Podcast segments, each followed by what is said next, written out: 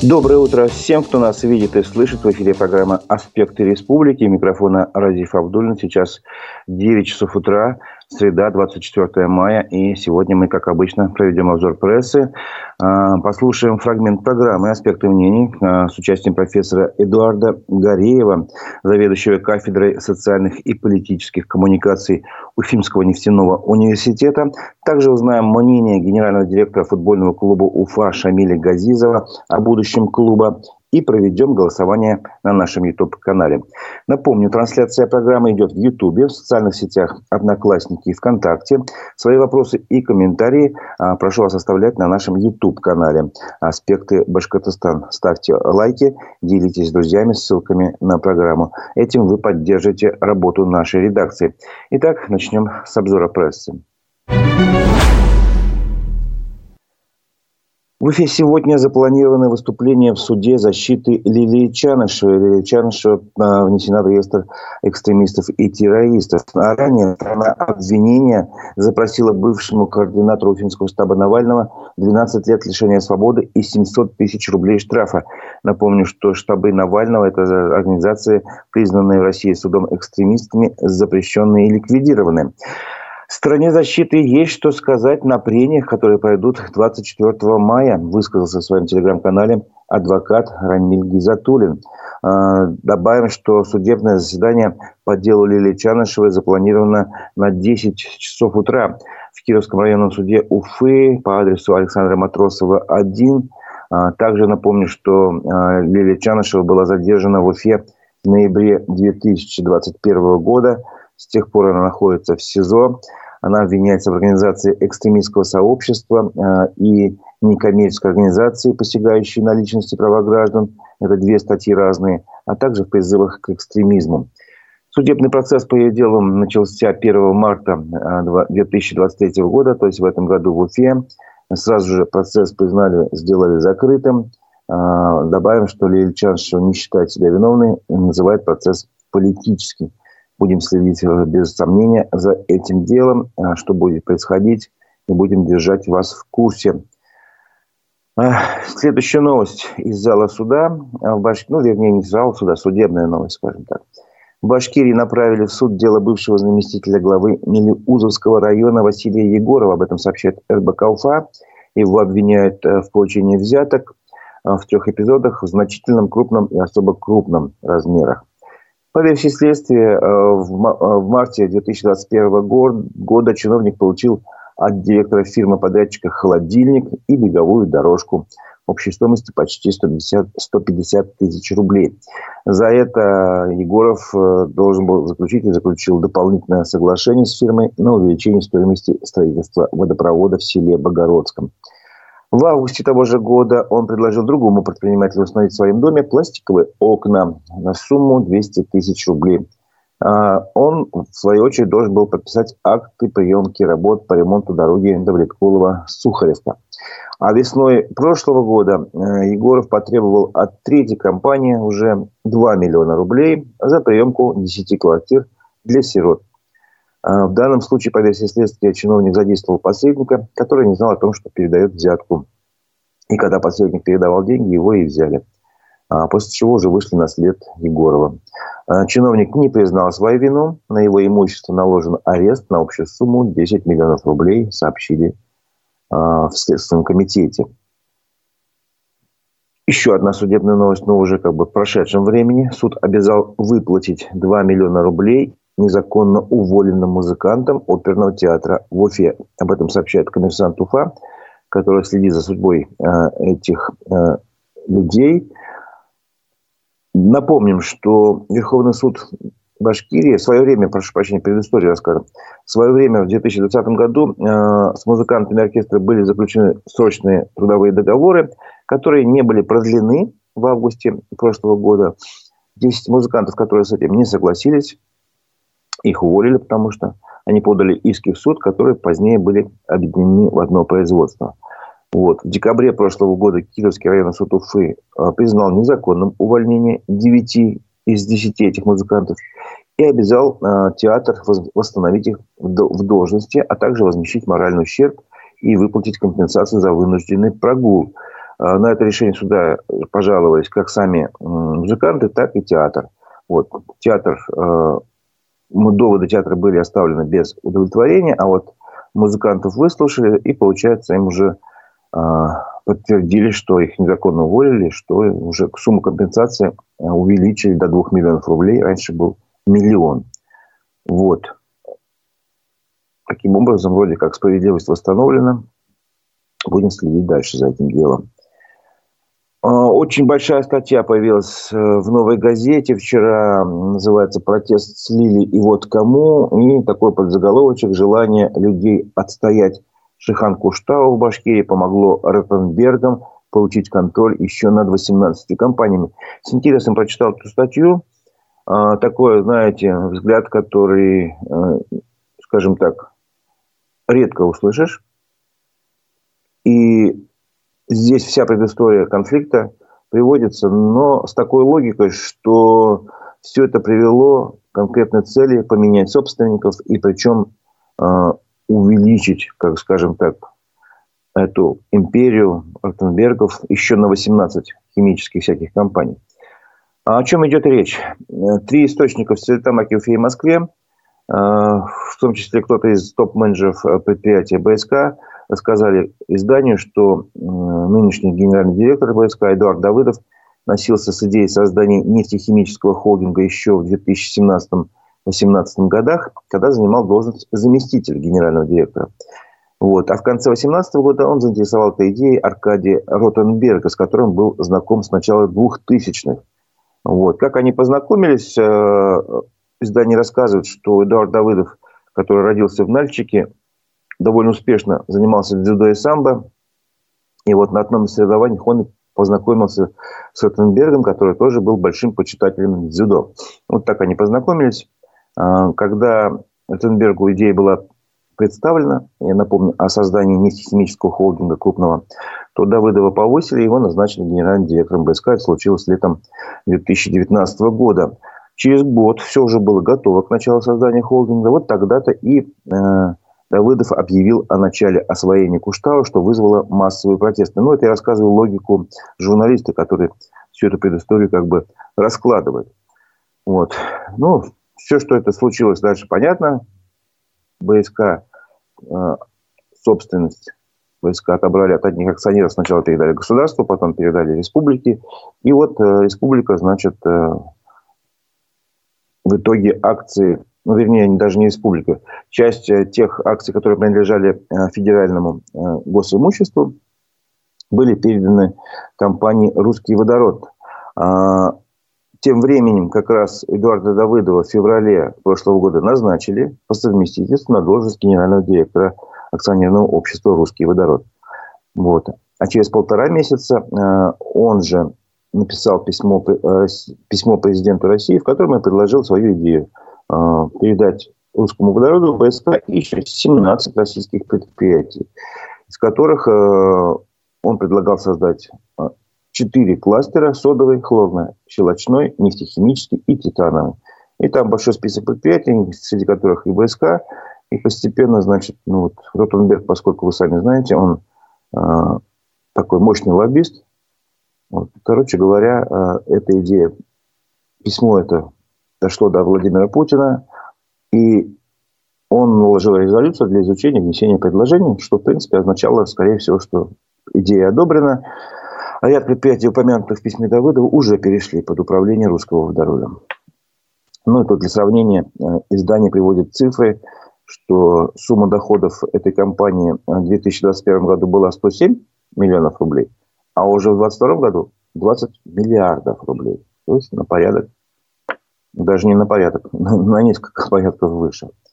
Вот такая история, а, такая статья. И в связи с этим хочу запустить на нашем YouTube-канале «Аспекты Башкортостана» голосование. Давайте подумайте, а, оцените эту версию и ответьте на вопрос.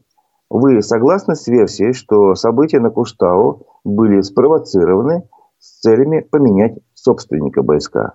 Да или нет? Да, если вы считаете, что да, логика, которая приведенная вот сейчас буквально э, ну, обоснована, что да, все, всего лишь навсего поменяли собственников. Нет, Это было не так, это было стихийное народное движение, которое совершенно никак не было связано с целями поменять собственника, тогда ваш ответ нет. Итак, на нашем YouTube-канале «Аспекты Башкортостана» запускаем голосование. Согласны вы с версией, что события на Куштау были спровоцированными, спровоцированы с целями поменять собственника войска? Да или нет? Вот. А пока вы думаете и голосуете, предлагаю послушать фрагмент программы «Аспекты мнений» с участием Эдуарда Гореева. Это заведующий кафедрой социальных и политических коммуникаций Уфимского нефтяного технического университета. Профессор, давайте послушаем. Между тем, система образования сама изменилась за последние полгода, ушла якобы баллонская система. Непонятно, ушла она или не ушла, потому что здесь был Рамиль Рахимов, ваш коллега из Уфимского института, он сказал, что вроде у них все осталось по-прежнему. Правда, как-то со специалитетом пытаются сейчас там поженить. Когда вот начали мы втягиваться вот в эту болонскую систему, я был сразу же против против этого решения, постольку поскольку процесс принятия этого решения, он не прошел неких, на мой взгляд, согласительных процедур. Никто не спрашивал вузовское сообщество, нужно это или не нужно. Готовы мы принять болонскую вот эту вот систему обучения в полном ее объеме. Так и школьников никто не спрашивал что-то ЕГЭ. Но школьника что там спрашивают? Школьное не. Но как в прошлом в процесс принятия и как сейчас в принятии решения о выходе из Болонского соглашения, никто не спросил главных участников этого процесса. Вузы не главные. Мы готовим специалистов для кого? Мы готовим для экономики как сегодня принято говорить, для работодателей. Ни тогда не спросили работодателей, а нужны им магистры вместо инженеров и специалистов. И сейчас никто их не спрашивает, а вот мы будем выходить, если они уйдут. Вы согласны с этим или нет? И сейчас я смотрю бесконечное совещание в аппарате Государственного Духа в Государственном комитете. Проходят совещания Союза ректоров, проходят совещания министерства и объединенные совещания. И я не вижу за столом представителей работодателей. Опять их никто не спрашивает. Второе. Когда мы принимали вот эту вот систему, входили, мы опять-таки не изучали состояние, как работает. Вы понимаете? И нам преподносили. Более полуста стран уже подписали это соглашение. Мы опять можем оказаться на бочине прогресса развития образования в России и так далее. Но никто нам не объяснил, что да, эти страны, особенно я имею в виду страны Западной Европы, они подписали это соглашение. Но они ее внедряли наряду с сохранением традиционной системы образования. И за голосовали идти по специалитету готовить инженера или идти на бакалавриат магистратура, не вуз, не работодатель, а голосовал абитуриент. А у нас, как всегда, сперва в Советском Союзе, а теперь в России все через колено. Раз внедряем, все перечеркиваем. Полный отказ от специалитета, и все переходим на магистрскую и бакалаврскую подготовку совершенно не понимая, почему она у них работает. Это модель англосаксонская модель. А та модель, которая до этого существовала, мы обязаны это инженерного образования, которое нам привез, внедрил в России Петр I. Он был автором. Кому мы обязаны появлением инженерного образования? Петр I. Здесь англосаксонская. И она у них почему работает? Постольку, поскольку вот этот бакалавр общего профиля, общего профиля, например, у нас нефтегазовое дело, а туда входят трубпроводчики, переработчики, механики, разработчики и так далее. Это все нефтегазовое дело. По направлениям мы готовим бакалавров. На Западе, в англосаксонском варианте, фирма, компания, получая этого бакалавра, он направляет свою существующую давно у них структуру. Теперь у нас называют либо он обучающий центр, либо корпоративные университеты. Сейчас, когда мы столкнулись с необходимостью этого, теперь целый ряд крупных фирм и компаний российских тоже открывают англоязычные предприятия, называют их большей частью корпоративные университеты. Обучающие вот, центры. Для того, чтобы угу. вот полученного бакалавра он затачивает под конкретное рабочее место.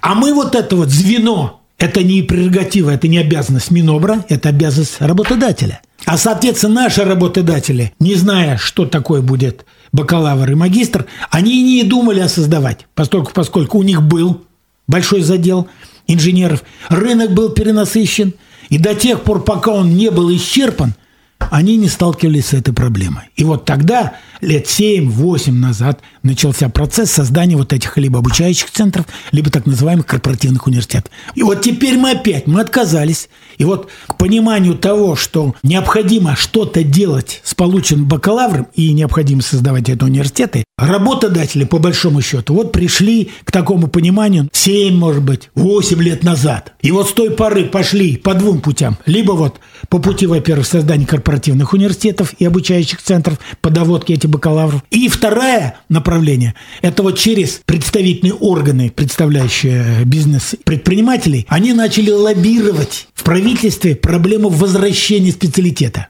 И вот сейчас специалитет не мытьем-то катанем уже постепенно возвращается еще до событий, связанных э, с февральским выступлением президента перед федеральным собранием.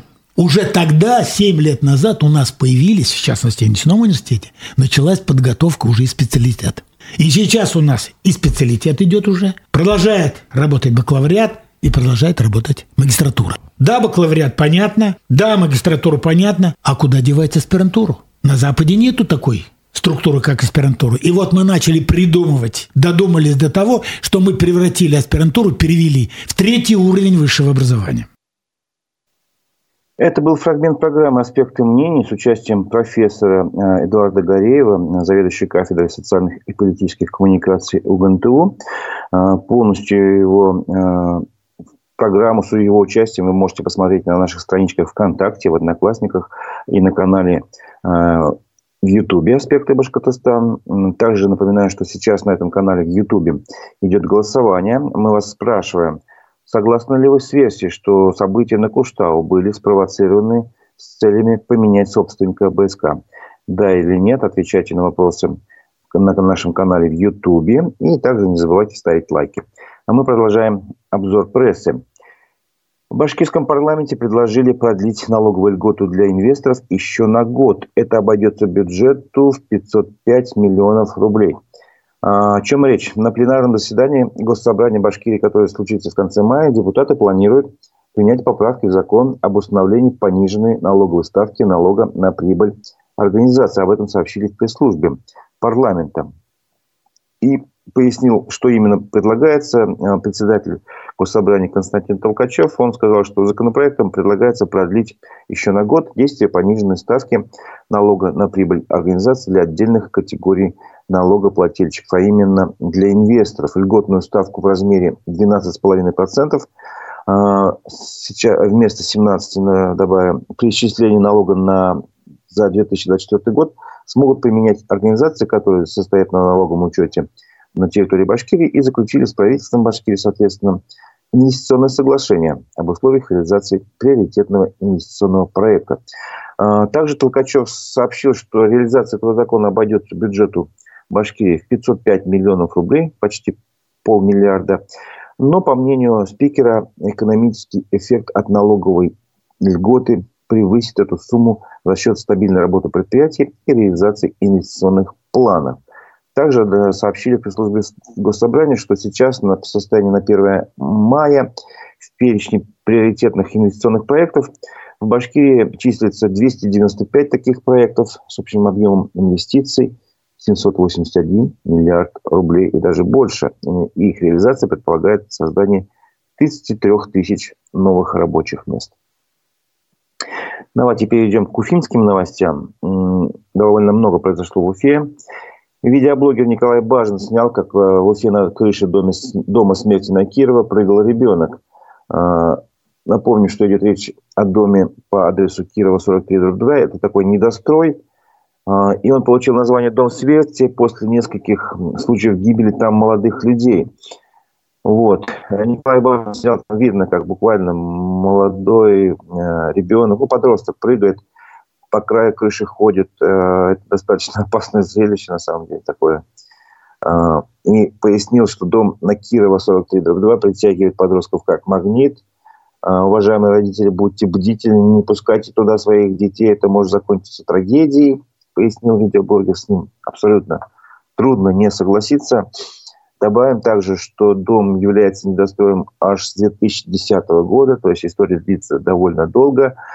За это время происходило там много всего разного, в том числе дольщики, члены ЖСК «Дуслык-строй» объявляли голодовку с целью обратить внимание на объект.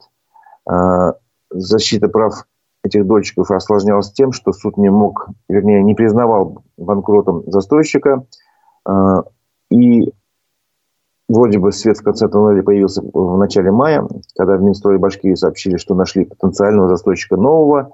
Вот, это какая-то компания Art City, которая готова взять на себя все обязательства по завершению строительства дома и введению его в эксплуатацию. Но тем временем дом, как видите, особо не охраняется. Там просто есть забор, в котором есть, соответственно, дырка, где можно просто пройти. Вот, пользоваться такой, знаете, популярностью для любителей экстрима. И некоторые эти любители потом срываются и случаются разные трагедии. Тем временем на улице Кирова по другому адресу обрушился фасад дома.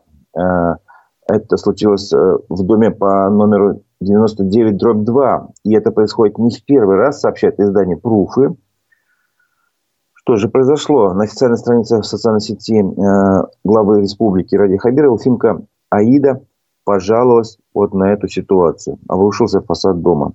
Очередное обрушение. За состоянием фасада дома не следят. Локальный ремонт обрушенных участков не, не устраивает, написала она и прикрепила фотографии, которые каждый может посмотреть. Там видно, что фасад обрушился в районе восьмого этажа. Кирпичи там упали на ограждающую перегородку такую, которая защищала, чтобы люди не подходили близко к этому дому, потому что такое случалось уже, как говорится, не в первый раз – и люди могут пострадать, и машины могут пострадать. То есть там даже машины не ставят, не ставят люди, понимая, что могут повредить свое имущество, свой автомобиль. Вот. Ну, я попытался найти, кто же построил этот дом. Нашел э, сервис дом МинЖКХ э, в интернете.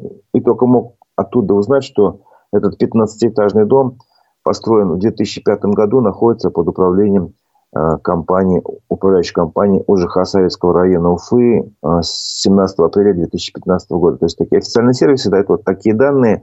Журналисты издания УФА-1 в мае 2021 года, подчеркну, э, то есть два года назад, тоже рассказывали о подобной ситуации в доме, когда что-то там обрушилось, кирпичи. Вот, и тоже попытались узнать, кто же построил дом. Ну, они нашли только объявление о продаже двухкомнатной квартиры от застройщика иск Уфы, муниципального застройщика, в этом же году, 11 мая 2021 года, вот о продаже квартиры в этом доме за 6 миллионов 300 тысяч рублей. Но когда они соединились э, с представителем этой компании, этой муниципальной компании, э, он заявил, что дом на улице Кирова 99 так, это не их объект, они просто, как бы просто так вот продавали, видать. Так до сих пор и не выяснили, к сожалению, журналисты. А было бы интересно узнать, кто же построил это здание. А, пока кирпичи рушатся в одном месте, в другом месте э, в Уфе украли памятник Клещу Валере. А, и момент кражи при этом попал на камеру, сообщает телеканал «Вся Уфа». Этот арт-объект небольшой, а, созданный из серебра 925 пробы, был установлен три года назад почти, рядом с домом на Мустая Карима 44, простоял там почти тысячу дней, вот не устоял. И об этом случае рассказал ну, как бы автор этого памятника, а, представитель посольства Уральских гор Олег Чагадаев, путешественник.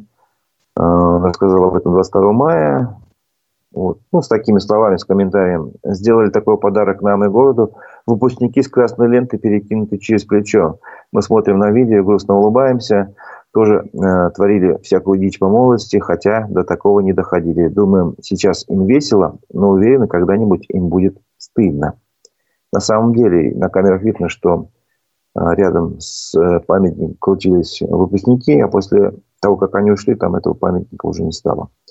Ну, Олег Чагадаев заверил, что э, арт-объект обязательно будет восстановлен. восстановлен. Тем временем в полиции заинтересовались произошедшим и начали проверку случая. Возможно, и найдут этих э, ребят. Вот. Но не только в Уфе происходят неприятности с памятниками. В Ишимбае вандалы испортили памятник пограничнику. Об этом э, сообщает агентство Башинформ. О котором, в свою очередь, об этом случае сказал глава администрации Ишимбайского района Азат Ишимгулов. Вот. В преддверии Дня пограничника в одном из скверов Ишимбая вандалы испортили памятник, они сломали ружье и оторвали руку пограничнику. Вот. Поступку, конечно, нет оправдания об этом. А, и написал глава администрации района. Это неуважение к тем, кто каждый день стоит на защите нашего с нами мирного неба, да и просто неуважение жителям Ишимбая. Тоже трудно с ним не согласиться. А, свидетели преступления, может, кто что видел, просит сообщить об, э, об увиденном какую-то информацию в полицию, а, и идет поиск вандалов. Администрация города обратилась в правоохранительные органы. Новость не совсем уфимская, но тем не менее связана с Уфой. Против уфимского рэпера Алишера Маргенштерна возбудили административное дело. Напомним, он признан иностранным агентом. И причина возбуждения этого дела административного – отсутствие маркировки как раз о том, что он инагент в его социальных сетях. Об этом сообщает МКСЭД. Теперь музыканту грозит штраф в полмиллиона а, рублей. А, в свою очередь музыкант подал иск в суд с требованием снять с него статус иностранного агента. А, еще одна судебная новость. Суд смягчил наказание ефрейтора из Башкирии за неявку на службу. Было пять лет лишения свободы, стало три. Об этом сообщает коммерсант Уфа. Судья Центрального окружного военного суда Екатеринбурга изменил наказание 24-летнему ефрейтору Марселю Кандарову который был приговорен в январе этого года Уфимским гарнизонным судом к пяти годам лишения колонии общего режима за неявку на службу. Вот, а теперь, значит, будет три года он проводить в этой колонии поселения. А, ранее сообщалось, что случилось. Именно Марсель Кандаров а, проходил военную службу по контракту, вот, но не желая участвовать в специальной военной операции, в мае прошлого года не явился к месту службы. службы в сентябре через какое-то время, получается, его задержали сотрудники а, правоохранительных органов в Чешминском районе. И этот товарищ, ефрейтор, признал свою вину. В Уфе тем временем возбуждено уголовное дело. А, задержали детского тренера по горнолыжному спорту по обвинению в развратных действиях в отношении воспитанниц. Об этом сообщает УФА-1. Ему 58 лет, тренеру горнолыжного спорта. Вот. По, по словам собеседника редакции, на тренера заявила мама одной юной спортсменки. И предполагается, что все вот эти развратные действия совершались во время выездов, во время соревнований, которые были не дома. Вот. И родительница обратилась в МВД, в прокуратуру после признания девочки после того, как сама девочка призналась в непотребном интересе к ней со стороны наставника. В Следственном комитете Башкирии журналистам подтвердили, что да, тренер задержан, возбуждено уголовное дело по статьям насильственные действия сексуального характера и развратные действия. Добавим, что у тренера 19-летний опыт работы по специальности. Он также работает тренером по фристайлу в спортивной школе Олимпийского резерва. Ну, не хотел бы такой мостик делать для другой новости, но давайте сначала напомню, что на нашем канале в Ютубе идет голосование. Мы вас просим ответить на вопрос, согласны ли вы с версией, что события на Куштау были спровоцированы а, с целью поменять собственника БСК? А, да или нет, такую версию высказала на днях «Новая газета», вот, там была большая статья, поэтому мы такое голосование устраиваем. Голосуйте, ставьте лайки, не забывайте про это. А теперь про другую спортивную новость, о которой я хотел рассказать. Футбольный клуб Уфа получил лицензию для участия в первой лиге. Напомню, что 22 мая было сообщение, что футбольный клуб рискует потерять профессиональный статус из-за того, что нет документов, которые подтверждают его финансовые такие Э, гарантии, что у него есть смета, там, что есть договоры, допустим, со спонсорами и так далее. Что клуб, клуб способен финансово обслуживать свои обязательства. Вот. Но, тем не менее, э, получается, это, прошу прощения, это сообщение было раньше, 22 мая. 22 мая было заседание РФС. И по итогам заседания как раз Комитета по лицензированию клуб гарантировал себе право выступать в следующем сезоне в профессиональном футболе в первой лиге. Об этом сообщили в футбольном клубе Уфа. Вот. Но еще помимо этого решения, что да, лицензию клуб получил, также э, в сообщении было сказано, что ФС наложил запрет клубу на регистрацию новых футболистов до погашения просроченной задолженности. О какой именно задолженности идет речь, в сообщении не пояснялось. Но мы-то знаем, что, например, ранее в арбитражном суде Башкирии рассматривался иск регионального фонда о возврате займа, выданного в 2021 году футбольному клубу в размере более 105 миллионов рублей. Э, в начале мая стороны пришли к мировому соглашению, договорились, что долг этот Уфа будет выплачивать э, примерно по 20 миллионов рублей с декабря 2024 года до 2028 э, года. Ну, в течение, получается, пяти лет. И эта сумма будет уже увеличена, потому что проценты будут набегать и общая сумма выплат должна будет составить 126 уже миллионов рублей. А, добавим к этой ситуации, что сейчас клуб находится в зоне вылета первой лиги на 16 месте.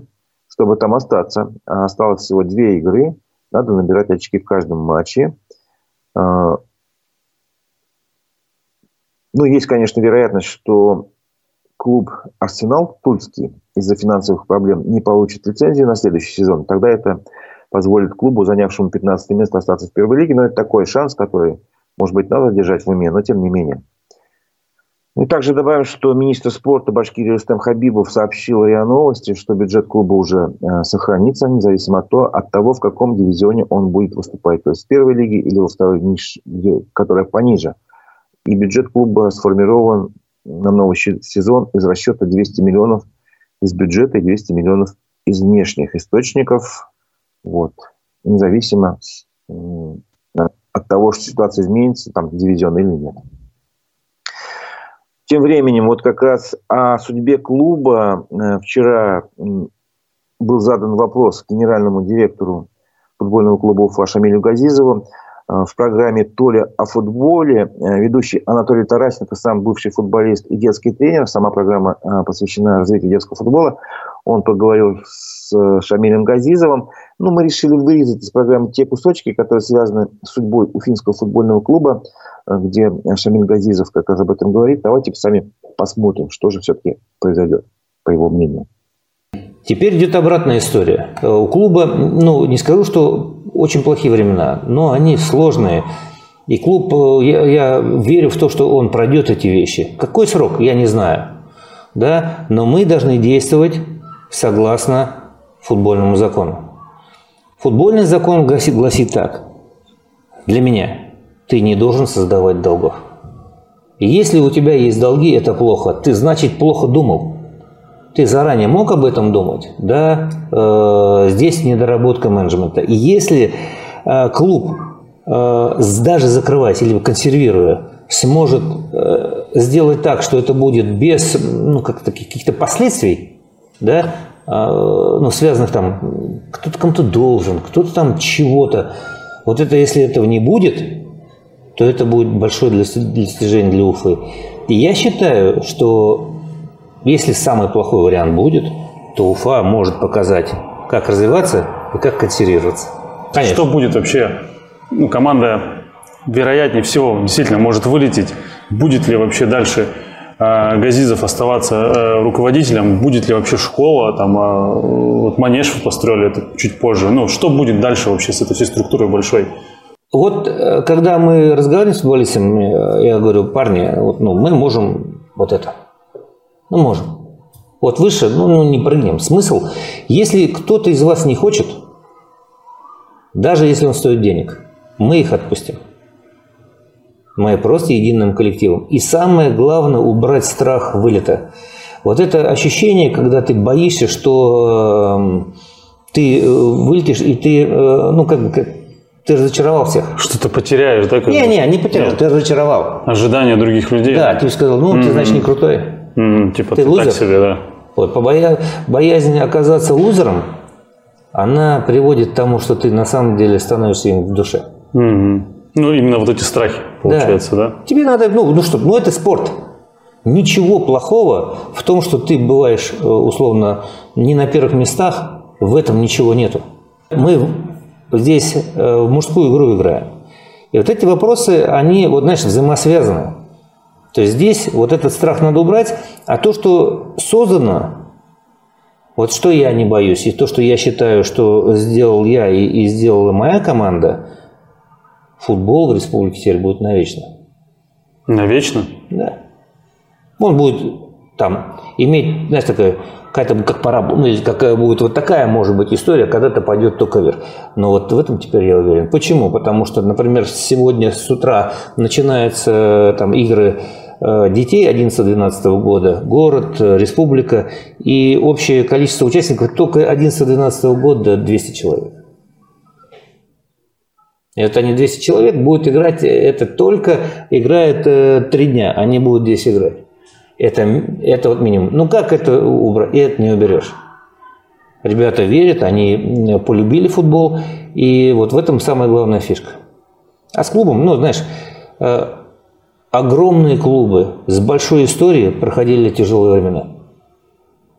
Не буду никого сейчас рекламировать, но мы все знаем. Да, да мы знаем. Да. Угу. Это было? Было. Почему сегодня Уфа не может этот путь пройти? Или э, почему нам не уготован этот путь? Я не знаю. Пусть это Всевышний решает. Мы делаем э, до конца свою работу, а там посмотрим. Это было мнение генерального директора футбольного клуба Уфа Шамиля Газизова. Э, он выступил в программе «Толя о футболе», которую ведет э, ведущий Анатолий Тарасенко. Полностью программу можете посмотреть в Ютубе на его канале. Добавим, что 27 мая, то есть в эту субботу, футбольный клуб Уфа выезжает в Нижний Камск, чтобы сыграть там э, с местным нефтехимиком. Болельщиков приглашают поддержать команду. Как это сделать, смотрите ВКонтакте, в Телеграме, на странице Уфимцы. Это страница фанатов футбольного клуба Уфа. А тем временем а, я хочу завершить голосование, которое мы э, запустили на нашем YouTube-канале «Аспекты Башкортостана». Напомню, что мы задавали вопрос, э, согласны ли вы с версией, что события на Куштау были спровоцированы с целью сменить собственника БСК, и все. Как бы. Да или нет, подведем итоги голосования. Итак, мнения разделились ровно пополам, 50 на 50. Половина считает, что да, именно так все и произошло, половина нет. Ну, согласен, что мнение такое, ну, причина объяснения событий на Куштау э, такая неординарная, хотя кто знает, все может быть. Тем временем давайте еще мы познакомим вас с повесткой уже не республиканской, а мировой и российской. Э, прочитаем выпуск новостей вечерний телеграм-канала «Эхо новости», о чем э, писал этот канал. То есть, какие основные события отметил именно этот канал вчера вечером.